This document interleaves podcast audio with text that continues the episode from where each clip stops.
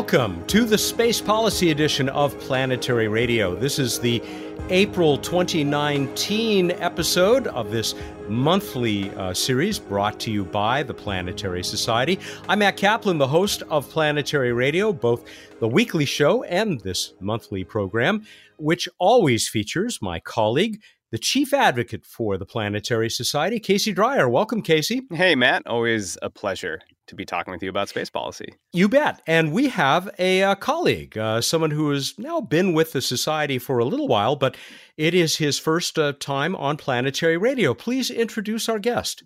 Uh, well, it's the new chief of Washington operations for the Planetary Society, Brendan Curry, previously of the Space Foundation, previously of working on Congress, previously doing a lot of other things in Washington, D.C.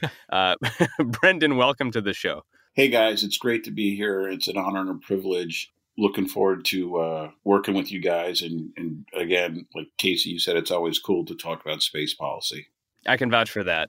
Yeah. Welcome, Brendan. And, and your vast experience has been added to just in the last uh, couple of weeks and is going to be central to a lot of what uh, I understand we will be talking about today, Casey. Before we get into that, though, and there is a lot of really significant stuff to talk about, let's talk about the most important thing that we can say up front in any of these programs, and that is support for the Planetary Society, which um, you can provide in the best way possible out there. All of you who are listening, if you're already a member, and we know many of you are, thank you for being part of the Planetary Society and supporting everything we do.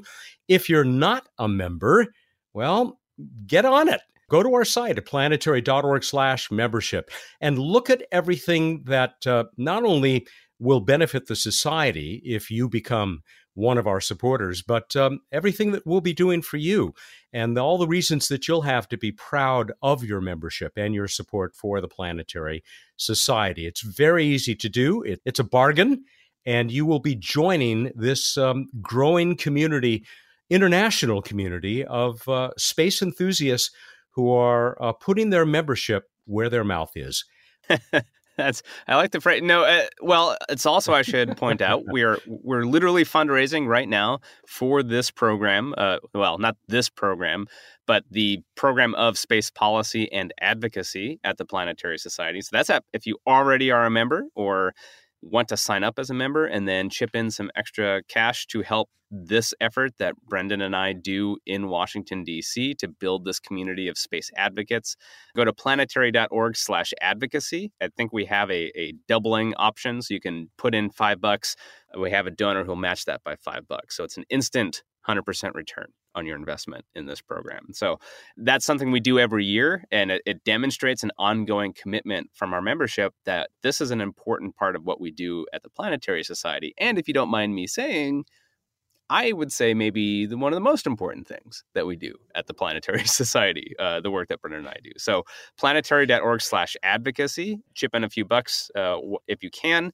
Otherwise, membership is a great way to support us as well important and amazingly effective. And uh, we'll be talking about that some more at the end of uh, today's uh, Space Policy Edition, giving you some more evidence of that that uh, that I think Brendan is going to bring to us. But for now, Casey, you and I talked on the weekly version of Planetary Radio very briefly about NASA's budget request. This was just a couple of weeks ago. We've got a chance now to expand that a little bit further uh, as we uh, conduct the Space Policy Edition discussion. And what's more, what was announced by NASA is probably not the final word. Well, we knew that because Congress will uh, have something to say about it. But even NASA is saying, whoops, we're going to have a little bit more to say about this budget. But first, tell us uh, what was issued, what we saw come out of uh, NASA HQ just recently it wasn't necessarily from NASA HQ. This is from the White House. This was the president's budget request for yeah, NASA. Pardon me. Sorry about that. With, with NASA input, of course. Yeah, Go ahead. NASA whole process that we've talked about before with the Office of Management and Budget and the White House. But I, I just wanted to say from the last time that we recorded a space policy edition about a month ago, uh, we've had a budget come out, and then we've had this weird situation where we actually, as time has gone on, we actually know less. We are more uncertain about NASA's budget than we were after it came out, as the budget release came out from the White House. We're going to be talking about a lot in this episode, and we're specifically going to be asking our question like, how seriously should we be taking this new moon initiative? But let's start with the budget because fundamentally, right, no bucks, no Buck Rogers. You know, you, the the money pretty much defines what we can do in space. So we're talking about now fiscal year 2020, which obviously begins on October 1st, 2019. That's how the government carries its books. Supposed to. So, but yeah, well, on paper, it's yeah. idealized. Yeah, as Ben points out, uh, I don't know when's the last time we've actually had a budget uh, for NASA start on October 1st, but the idealized version that we will be talking about here, the platonic ideal of of the uh, of regular order is October 1st is the fiscal year. Well, fiscal year always begins on October 1st. We just don't always have a budget, maybe would be the better way to put it.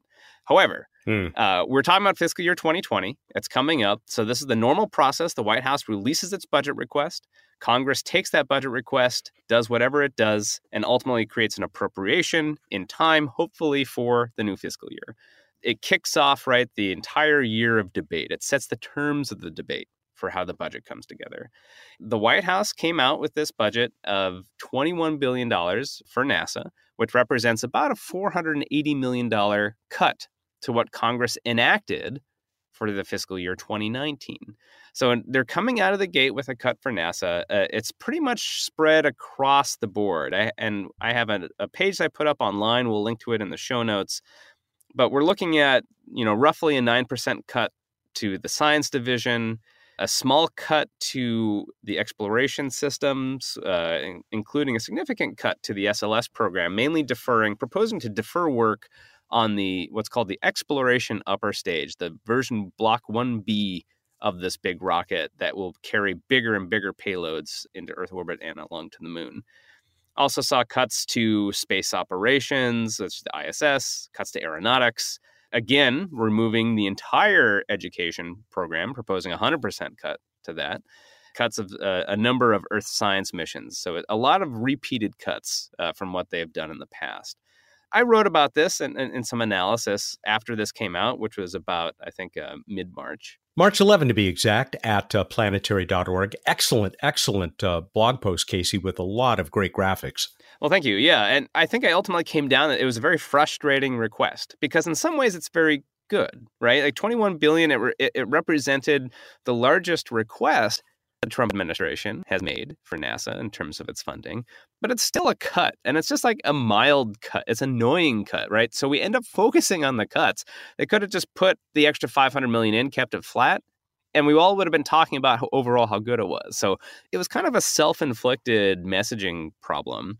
Overall, NASA, you know, in the scheme of non-defense discretionary spending, NASA did quite well in terms of it was cut the least of many other government agencies. But we're still talking about a cut, right? The other interesting thing that's really relevant here, well, there's a couple. Let me actually just mention one that's a particular near and dear to my heart planetary science they requested $2.6 billion. That's the largest request for planetary science in history. So that was very good. However, that was still a cut from last year. That's a 5% cut uh, to the planetary science division. What it really is, is hitting is the, the Europa lander. You don't have John Culberson pushing the Europa lander anymore. But you do see a new start from Mars sample return mission, which is incredibly important mission and something that we've been pushing for really hard over the last few years and uh, they, they put in 100 million which is about what you need to start that first year development uh, you have funding for mars 2020 europa clipper everything is actually doing pretty well in planetary science very healthy budgets uh, obviously we'd like to see that grow we want to see the continuation of neocam the uh, space telescope that would hunt near earth objects uh, we'd love to see more work in the europa lander uh, more research funding to keep scientists uh, employed doing the science of planetary science. Yeah. Um, but overall, pretty solid. WFIRST, which is the Space Telescope follow on to the James Webb Space Telescope, was again proposed to be canceled. Uh, Congress gave that 300 million last year. It needs at least another 500 million this year now. So that's going to be a battle going forward. That is, I think, the administration and the Office of Management and Budget expressing a significant amount of displeasure for the ongoing overruns of the James Webb Space Telescope. So I'd say they're understandably hesitant. And this is kind of classic behavior of the executive branch Office of Management and Budget that when your program overruns in a big mission, they don't want to reward you with another big mission right after that. So Congress is going to have to step in on that.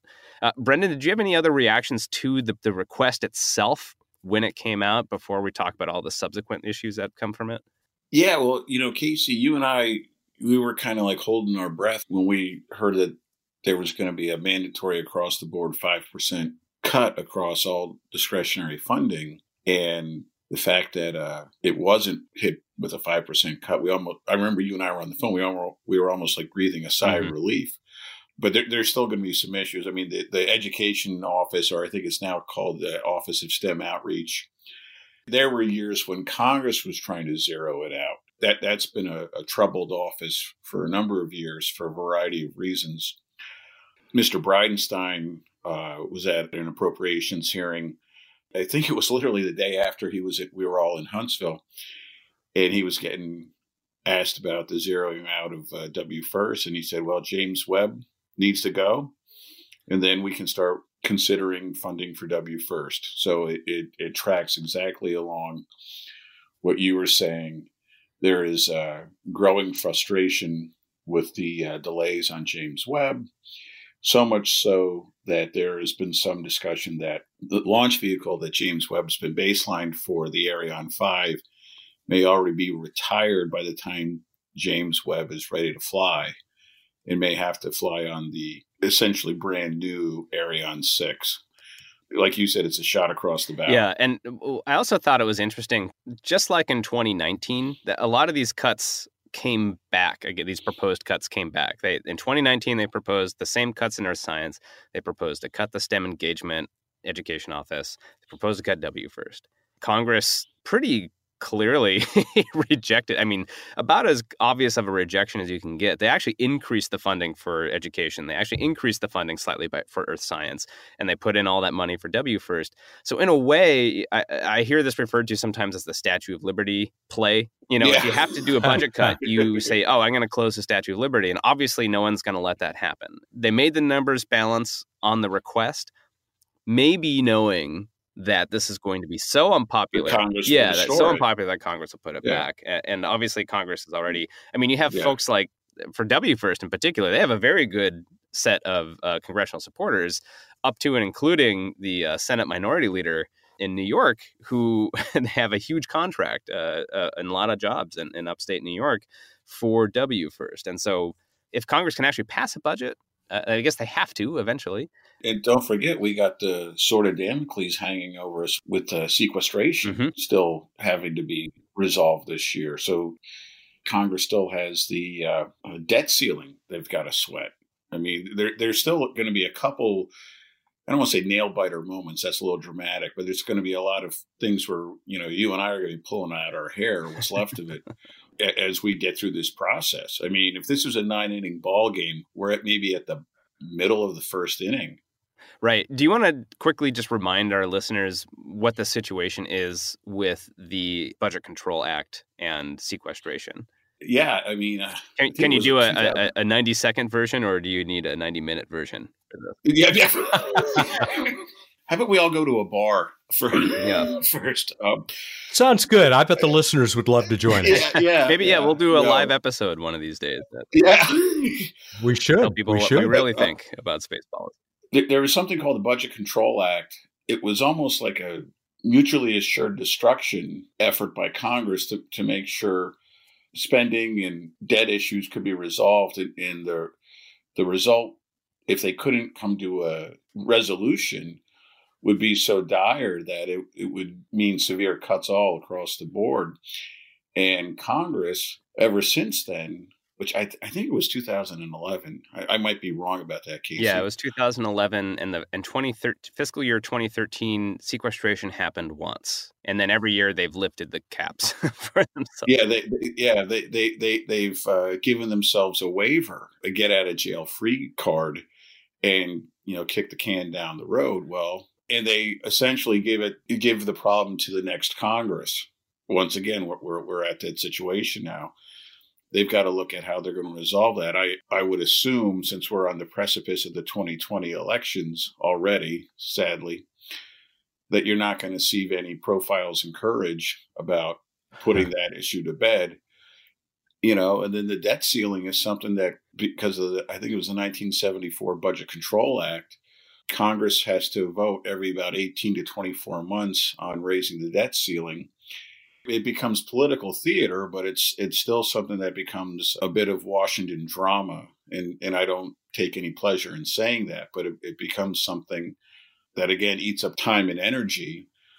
While those of us who care about space exploration and funding of space exploration, you know, the, the bills that we care about have to kind of take a get to the back of the line until all that kind of stuff is settled out. You worked on Congress for how many years as a staff member? Seven and a half years. Seven and a half years. So in those seven and a half years, and then in your years afterwards, working um, in the Space Foundation and other places around Washington, how much have you seen NASA driving the politics of either the debt ceiling or overall government spending? Never. Okay, Never. that's what I was expecting. Uh, yeah, so that's my point, right? That we're these big things have to happen. So ultimately, what what has to happen first, the kind of the zeroth step before we even talk about a congressional ultimate appropriation for NASA for 2020 is that Congress has to have some bargain struck between the Democratic controlled House, Republican controlled Senate that the, the president will sign off on that most likely will agree to waive the caps for spending cuts, um, raise the debt ceiling, raise the debt ceiling. And that has been the case. Ultimately, they've done that the last six years. And they just finished a two year deal, which is why we're talking about this now. Um, and likely, my guess is that they'll do something that waives the debt ceiling and waives the, the sequestration issues and put it after the 2020 elections. That would be my guess. Yeah, because yeah, no one yeah. Casey, I'm I'm anxious to get to this sort of Alice in Wonderland situation you mentioned, where we know less now a month later than we did when this was first issued. Uh, but I do want to call attention once again to your March 11 blog post. It's uh, titled "Amidst Cuts to NASA." Mars sample return may finally happen. President's budget request for NASA 2020 would kick off the new decade with a half billion dollar cut. It is loaded with great details. There is this wonderful uh, table that you've got that compares the, the enacted 2019 budget, the one that we're supposedly working with right now, and the president's budget request for 2020. It shows all of those uh, changes, and it's uh, it's more detailed than what we'll be able to go into here. If you're ready to move on, why is it that uh, what we saw the president come out with uh, in March is still very much up in the air, even before Congress gets to start working on it? Yeah, so here's where things get really interesting, actually, from a policy perspective. This has been a just a weird month of March for anyone following this. This is it, it's been all over the place. So the budget came out, as you said, March 11th. We started having hearings in Congress. Uh, uh, most of those that Brendan was sitting at, you know, being part of that process. But just to jump back to this budget real quick, just to set this context, you know, we talked about the planetary science, we talked about some of the cuts, but what did it also claim to do? It claimed to follow the directive, Space Policy Directive Number One, which President Trump signed in, in 2017, which directed NASA to send humans to the surface of the moon again and then on to Mars. And so the plan that has been developed over the last two years in this limited budget situation has been let's build something called the Lunar Gateway, which is this orbiting mini space station around the moon that has various ways to change its orbit. The way it's been pitched is kind of this open access staging point to either send things to the surface of the moon robotically or ultimately with human landers to do long-term studies of, of human presence in deep space maneuvering stuff you know basically this kind of open platform for international and private companies alike the goal had been and i'm looking at this this is the budget highlights that were released on march 11th saying that nasa is planning to use these public-private partnerships to develop a human class lunar lander that will return a human to the surface of the moon by 2028. That was the operating goal, or I guess I'm already giving away the the, the pitch here. It, that was the operating goal in 2028, and even then, I'd say a lot of people would think that that was optimistic. The issue is starting to be though is that the SLS, which is required to launch the Orion crew capsule with the European-made service module that keeps the astronauts alive and powers the thing, uh, in addition to major chunks of the gateway, the SLS has been falling further and further behind on its schedule the original EM1 mission, uh, which was a, an uncrewed test of sending Orion around the moon, that has been delayed from 2020 now into at least 2021. Uh, originally, this was planned for 2017. You're seeing a series of issues, and, and to that effect, this budget proposed offsetting development of these higher level capabilities of the SLS rocket just to focus on launch the damn rocket with Orion in Block 1A because you need Block 1A can still send humans around the moon in the Orion crew capsule. Quite a bit of kind of debate on this. And then you had Jim Bridenstine kind of drop uh, what amounts to a, a, a grenade in the middle of this discussion. And Brendan, I think you were there at this hearing, right? Can you explain what that was in regards to the SLS? Sure. There, there was a uh, Senate hearing the week before the Space Council meeting and uh, he kind of flabbergasted everybody and said that uh, NASA is actively looking at other options besides SLS for uh, EM1. It stunned everyone in the room. He said that they will be looking at using existing launch providers or an amalgamation of existing launch vehicles. We got into some of that discussion uh, this week when he was in front of the House. And then what was really interesting was they had the Space Council hearing the following week down in Huntsville, Alabama, which is where SLS is being, the program is being run. The vice president was there and gave very public statements that essentially echoed similar sentiments. It, it was a uh, kind of stunning, stunning revelation that the vice president would um, almost double down on what Mr. Bridenstine said in front of the Senate uh, Mr. Bridenstine's been in front of congressional hearings since he was in Huntsville, uh, and he's kind of walked back some of the uh, some of his uh, sentiments. There, has been stuff on the internet that's been leaked that showed essentially some sort of almost Frankenstein booster with a, a, Falcon Heavy merged with a Delta Four upper stage and the European Service Module and the Orion crew capsule and uh, as some of the options that they were looking at. I mean, it was it was quite quite staggering to see, and I I, I think there is a sense of impatience with this administration and the SLS. I mean, some of our listeners will probably remember SLS in many ways is essentially the Ares 5 that was announced in the early 2000s. And so this is a program that in one way, shape, or form has been going on for quite a long time. I just think you're seeing some impatience. Now you're having Mr. Bridenstine in front of various congressional committees saying that they're looking at uh, integrating the, the launch vehicle in a totally different manner than it was originally designed to help speed things along. The discussion of this amended budget request is something in the 20 years I've been doing this, I've never seen before. Why is this such a big deal. Uh, let's just give this context. Why is the administrator saying that we're going to look at commercial options to launch an uncrewed Orion around the moon? Why did that send off these shockwaves? Because the SLS was the program of record that was supposed to to, to do this mission, and the fact Mr. Bridenstine's been quite public in his statements. He said he wanted all options on the table, and he wanted a thorough vetting of it. He was asked the other day, you know, did you talk to budgetary and technical experts on this? And he said, yes, they consulted with them for quite a while and has been in uh, communication with the vice president's office, who the vice president chairs the Space Council for quite a while. Um, I mean, the cover of Space News this week, uh, it says NASA's core problem. It's a picture of the SLS core being assembled.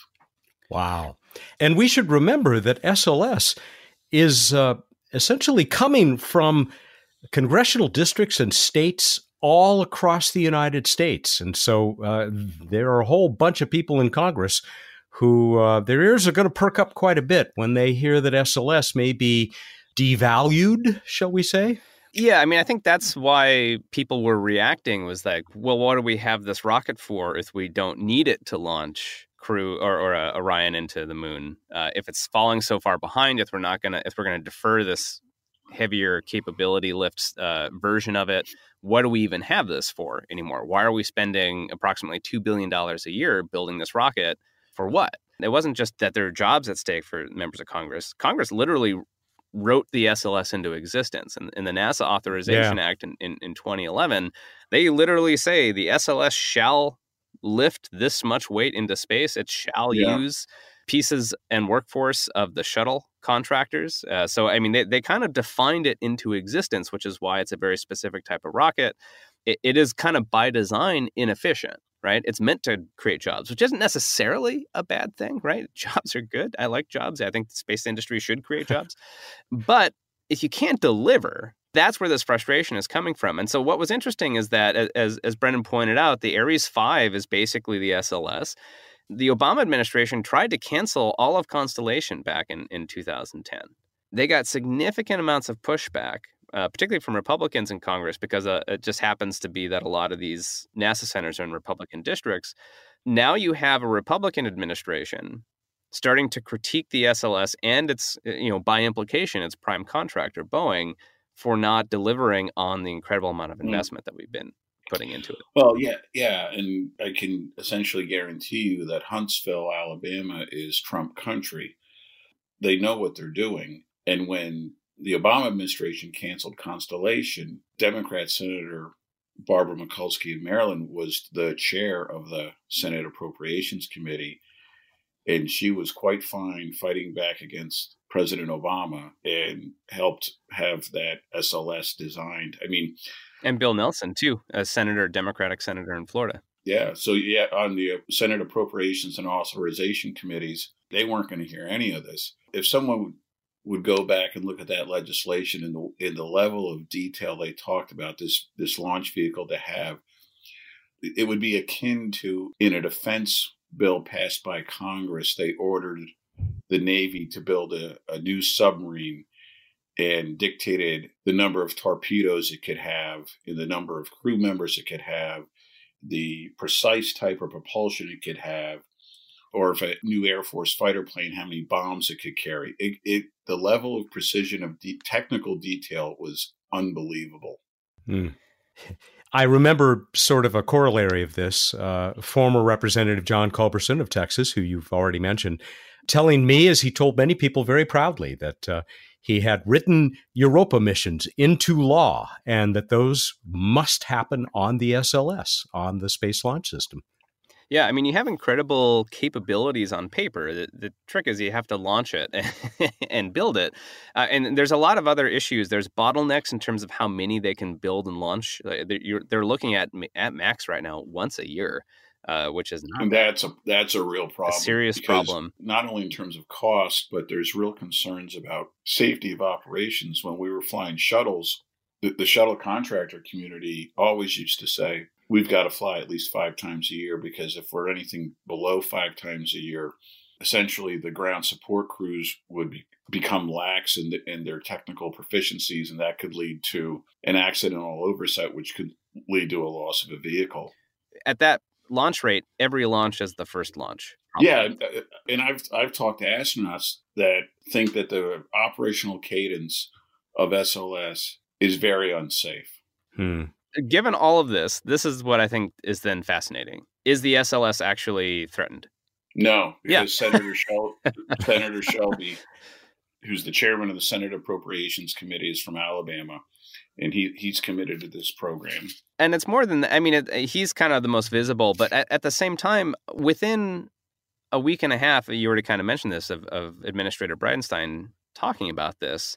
Their internal study was done, and the conclusion was only the SLS can launch EM1. And there's actually quite a few good technical reasons that that's the case. I remember cautioning people on, on, on Twitter about this after this study was announced. People started to dance on the grave of the SLS. Fundamentally, you have to keep things in perspective. The argument for canceling the SLS and moving to commercial only vehicles, in a sense, is like going up to a member of Congress, say Senator Shelby, and saying, "Hey, I've have I got the deal for you? Let's cut 15,000 jobs in Huntsville. Let's just get rid of them because they're unnecessary. And we'll start buying services from this guy in Southern California. And we'll maybe make some more jobs in Southern California, maybe a dash in some Texas or Florida locations. How does that sound to you, Mr. Congressman? What a deal. And that's the fundamental political problem, right? No congressperson is going to say, What a great idea. Let's cut 15,000 jobs in my state and move them to another state. Like that, that is not how people get reelected. And that's not what a lot of members of Congress see their job to be. And that's the fundamental political problem of the SLS. This is why it was designed this way. And so until there's an answer for what those 15,000 people are going to do, or, you know, I'm just picking out a number, it's tens of thousands of, of, of, of good paying jobs here. The SLS is going to continue, and all of NASA's planning has revolved around it too, as being the centerpiece capability. We don't have commercial rockets that are capable of launching Orion, the upper stage required to get it to the moon and its service module all at once. You'd have to separate, you'd have to have multiple different launches, connect them in space. There's all sorts of reasons why you can't do that. You have issues with SpaceX not having rockets, uh, particularly the Falcon Heavy, rated to carry such payloads uh, in terms of just the reliability demonstration yet. And, humans, human rated, yeah. Well, uh, human rated, but even, I mean, there's a number of different categories of rating for rockets. The Falcon 9 was just certified last year to carry flagship missions, of, of robotic flagship missions. SpaceX had to sue, literally sue the Air Force to even compete. And so the issue is, I mean, there, there's just some regulatory issues, but at the same time, ultimately, w- within a couple of weeks, you saw. I I feel everything is coming back just more solidly onto Space Launch System. It's, it's still probably good, and this is Brendan. I'd be kind of curious to hear your thoughts on this it is still unprecedented to have the administrator and the vice president effectively publicly rebuke Boeing, right? I mean, they're, they're buying, they never said the name directly, but that's the implication right, is that right. the prime contractor for SLS is not delivering. Uh, you've seen some really harsh reviews from the Government Accountability Office and NASA's Inspector General on the performance of its prime contractor for SLS. So now they're trying to scramble can we speed up this program? And it's funny because at the same time, it's like, well, what were they doing in the first place? If if they can speed it up, why were they dallying? Um, is this going to actually make a difference? Can public pressure like this actually move something along for a, a program of such complexity? I can't think, in case you and I have talked before, I can't think of any other instance where, I mean, obviously, government programs, whether it's NASA or something else, being behind schedule and over budget, that's nothing new, sadly. But um, just to have such a public shaming, if you will, uh, is pretty uh, pretty stunning. Boeing's the the lead integrator, but it's also Aerojet Rocketdyne who's doing the engines. They're, they're going to be trying to develop a throwaway version of the RS 25. I'd be interested to see what's the status of that because we have a finite number of shuttle RS 25s left that are going to have to be thrown away. You got now Northrop Grumman, who just took over Orbital ATK. They've got all that solid rocket booster stuff. And the Pentagon is keenly, keenly interested in making sure that if SLS doesn't happen, that means the unit price of the solid rocket boosters that the Pentagon buys will go up. They want this vehicle and this program to be a customer for that, you know, for solid rocket motors to help reduce their unit costs I, I, I don't know. It's it's a uh, I want to see that rocket fly. I really do. I know I sound like I'm coming across as a as a cynic, and I'm not a cynical guy, believe it or not. But there are a lot of things that need to be addressed. They are lucky that they have Senator Shelby, and and he's not alone. I want to make sure that fairly soon here we get back to Senator Shelby's home state and Huntsville, where you attended that uh, most recent National Space Council meeting, uh, Brendan, and you've been you've been to most of them because the story, the plot thickens. Casey, you've already mentioned this uh, speech that was made by the vice president, which was. Um, I don't know, Kennedy esque, or at least attempting to sound that way? Well, I want to set a little bit of context and then I want to turn this over to Brendan, who, who was there just to remind everyone, so the budget came out March 11th. Within a week, we had Jim Bridenstine, the administrator of NASA, talking about being unsure about the SLS to deliver EM1 on time.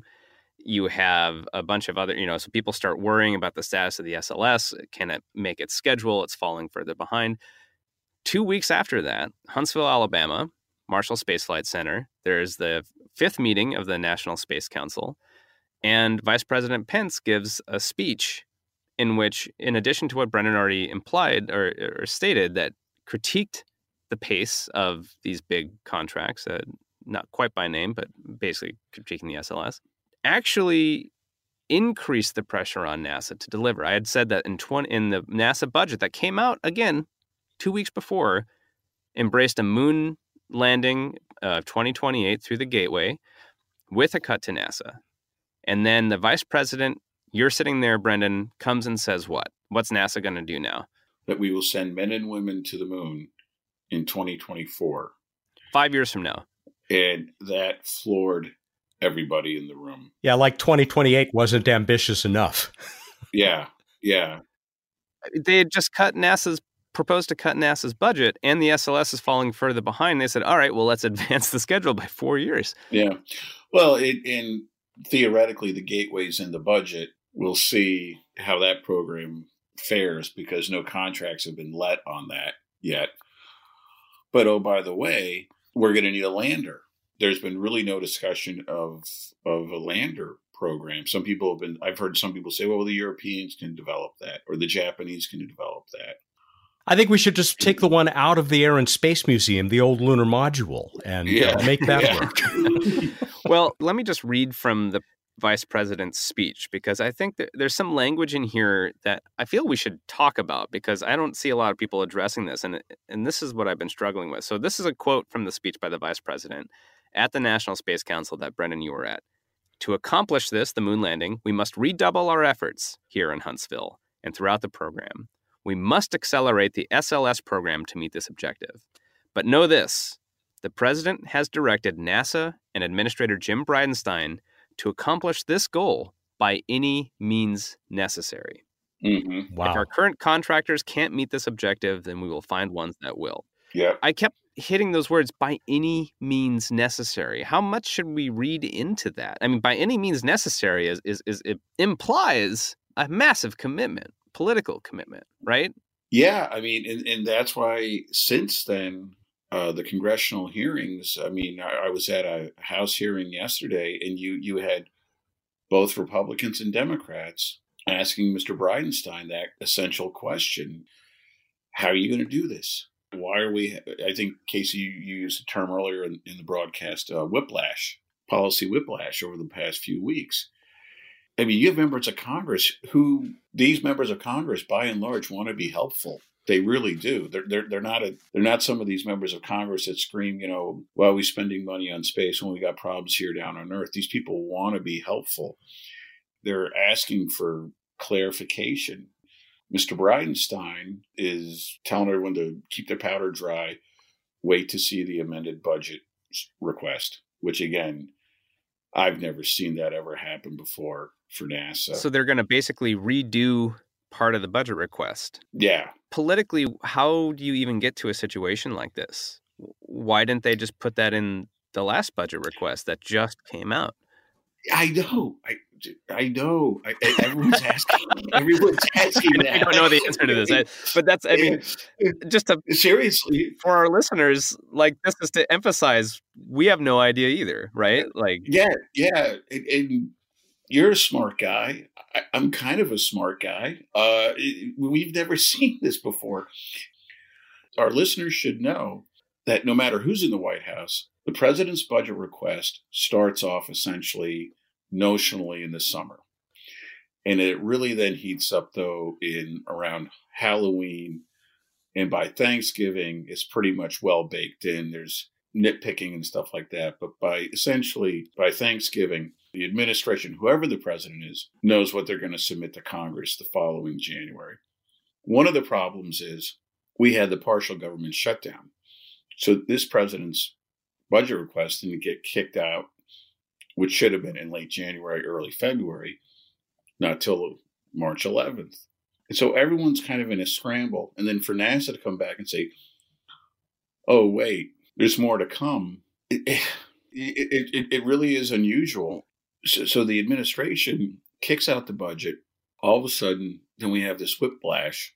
And one of the questions Mr. Bridenstine got asked was, who made this decision? And when did you know about it? And that's when he said, been in discussions with the vice president's office for a number of weeks, which essentially means the Space Council in, in some ways.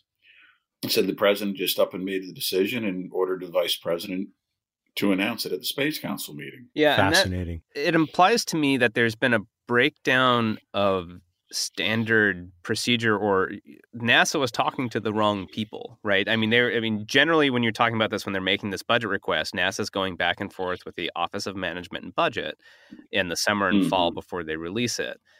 The Office mm-hmm. of Management and Budget is supposed to have the priorities from the White House, from the exec- top executives about how much money overall the government's going to spend, what the priorities of the administration are, and then represent that. And so what you see here is an implication that the Office of Management and Budget was not properly representing the priorities of the president or vice president to NASA during this extended budget negotiations. President Trump is kind of famously mercurial and and makes decisions very quickly and can change course very quickly.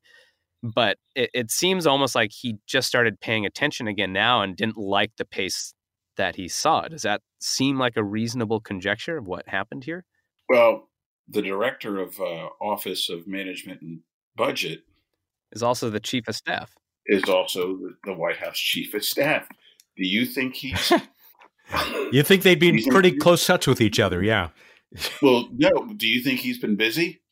Yeah, you, maybe been a little uh, pulled in a couple directions.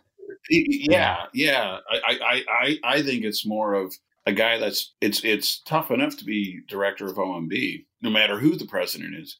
It's tough enough to be White House chief of staff, no matter who the president is. And for this guy to have to kind of wear two incredibly demanding hats, yeah, I'm speculating here. I don't like to speculate, but I, I, I just think that uh, you know things may have gotten lost in translation at some point, and to speculate is is not appropriate for me to do that. Sure. Yeah. Uh, We're talking about Mick Mulvaney here, of course, who has yes. those two very high level and very important jobs in any administration. Brendan, I'm curious. I mean, if you can relate this without uh, any profanity, what was the nature of the conversations? Uh, that you heard at the meeting of the National Space Council during um, the first break that came after the vice president dropped this bombshell everyone was just kind of looking at each other. A lot of uh, arched eyebrows. Hmm.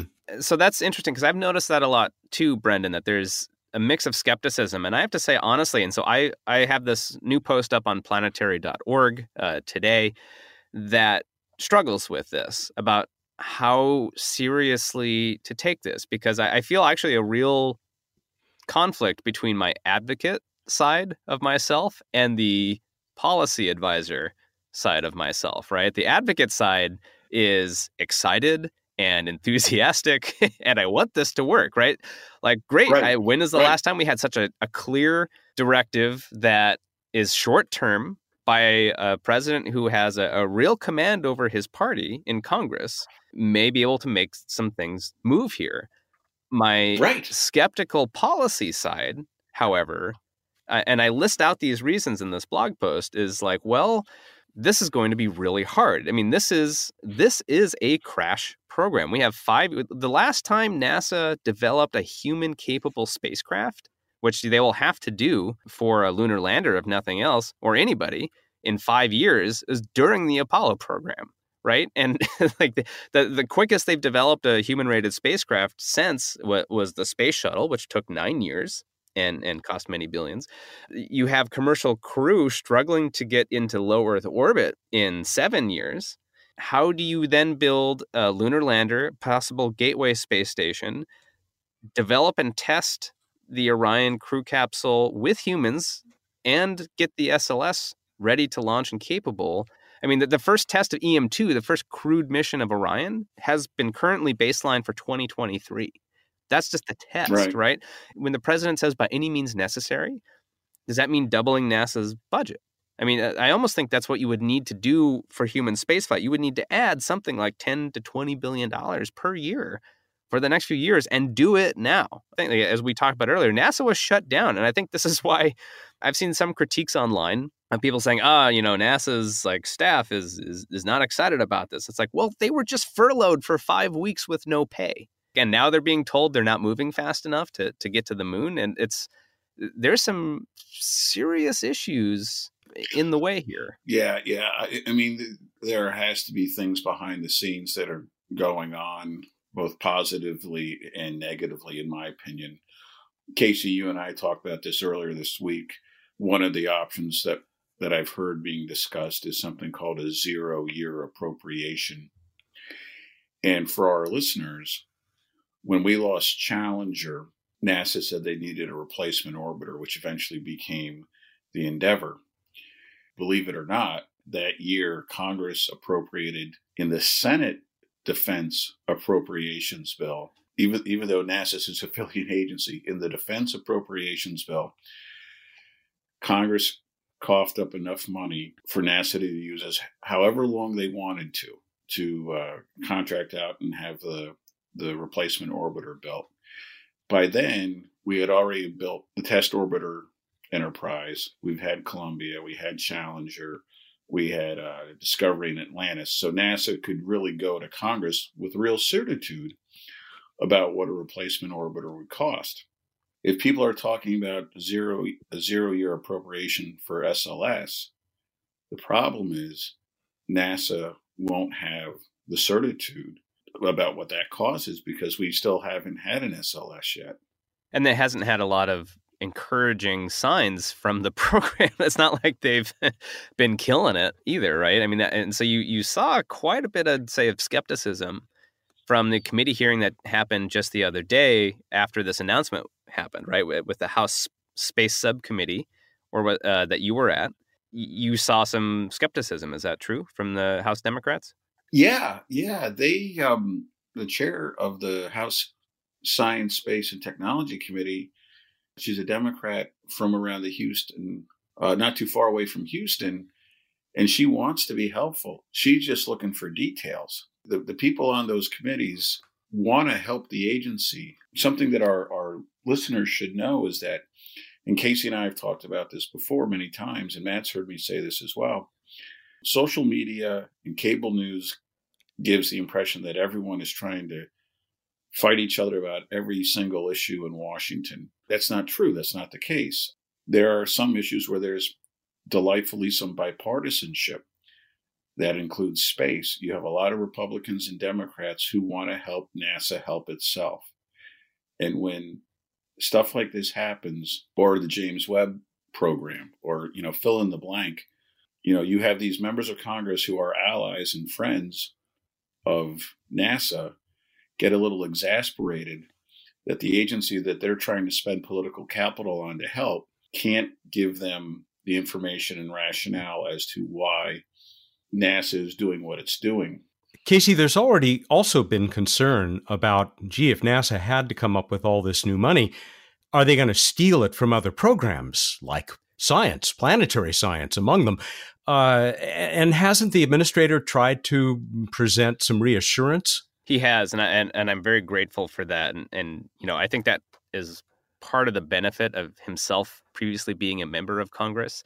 He understands that rating science or aeronautics will be a non-starter politically uh, in order to to make this happen. We've seen that over and over over the years uh, to varying degrees of success protecting such things. But at the same time, we will see then, I guess, NASA is itself trying to figure out what this will cost. I recall Apollo again, like because this is obviously in the light of Apollo in the context, there's actually some relevance here. NASA didn't know how much Apollo would cost when they were tasked to do it. And so they did their best guess. Administrator then, James Webb, basically just like, well, let's just double it. And which actually turned out to be a good idea. And that, that kind of got it at a good first order uh, estimate. And so, you know, it always costs more than you think. And that's just the first rule of any of this. And we've seen this over and over. There's always going to be problems. And the, the old saying is, you know, it's a you can do something on time or you can do something on budget. And you can't have both. For Project Apollo, you had a, a perceived true space race between ideologically counter very powerful um, uh, state actor, kind of competing for these nations that were being created after the uh, dissolution of European colonialism. So there's a real perception of, of importance here. They didn't have any flexibility on time, and so they spent the equivalent of 120 or so billion dollars in, in, in eight years. Similar to the uh, Manhattan Project. Exactly. And here, there's the timing. Eh, they haven't made clear why 2024 has to be the time. Obviously, that's the last year of what would be Trump's uh, second term if if he wins a second term. But mm-hmm. is that going to be enough to drive effectively? And Eddie Bernice Johnson, the the chairwoman of the committee, uh, the science committee in the House, basically said, "Is this enough to justify a crash program?" This is what this would effectively be, and and I don't know the answer to that. I'd, maybe the question to start talking about, Brendan, is how seriously should we take this? Not to sound flippant, we've got to wait till April 15th and see what's in the see what's in the amended budget request. You know, if it's if it's a pittance, then I think we know. If it's a real doubling down, that's a hopeful sign. Mr. Bridenstine, who who is a, a good and decent and honorable man, was in many ways saying, "Hold tight, just wait let us get this to you in under now two weeks. I'm sure he'll be hauled up for another round of hearings. Casey, I, I told you earlier this week, tomorrow morning I'm having breakfast with the guy that has a ton of the NASA portfolio uh, at OMB, and I'm going to try to see what I can learn from him. You know, because I'm sure OMB is probably going through a uh, you know a fire drill right now more proof of the value of having somebody on the inside working for us at the Planetary Society. Gentlemen, you know, we're going to have people out there who are, will say, maybe already are saying, oh, you naysayers, you pessimists, uh, what's wrong with having this great goal and uh, putting our minds to it? Now, I, I guess, like you said, Brendan, we have to see what's going to come out on April 15th to see if uh, if the administration is going to put its money where its mouth is. And that's what I keep going back because I, I, I, was trying to express that through my duality of, of feelings here, which is yeah, you know, yeah, exactly. I, yeah, I think this, you did that very well. Yeah, uh, to be or not to be. Yeah, like to and in terms of why to be optimistic, we don't have a good template for this. This is new. We have clear interest. A lot of presidents or other executive branch folks. It's unusual in a sense that the vice president's so visible on this, but you know, kind of as a representation of the president.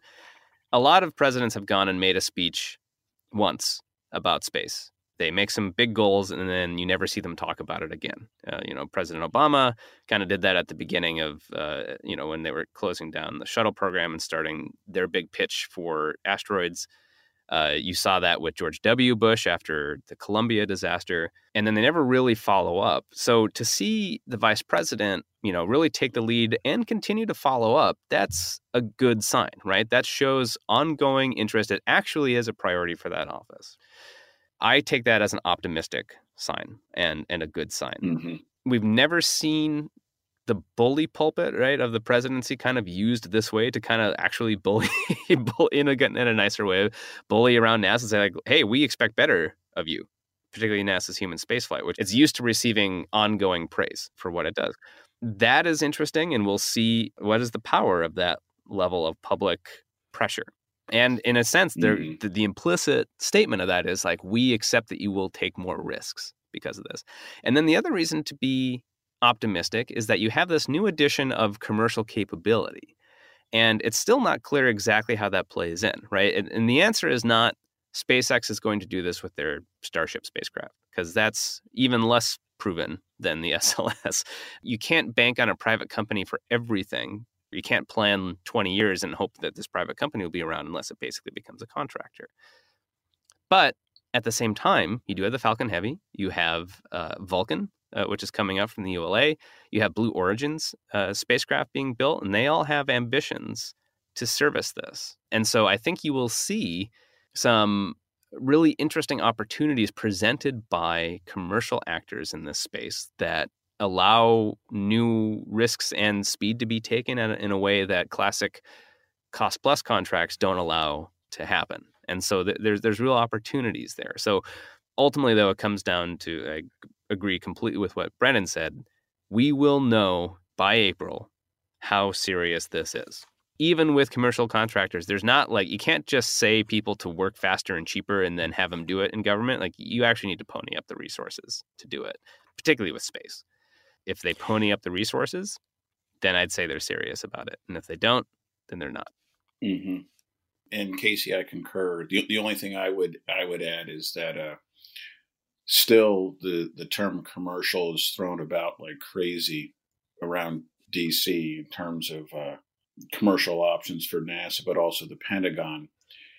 One of the never-ending problems is is that uh, the word commercial, when it comes to space, is much like modern art.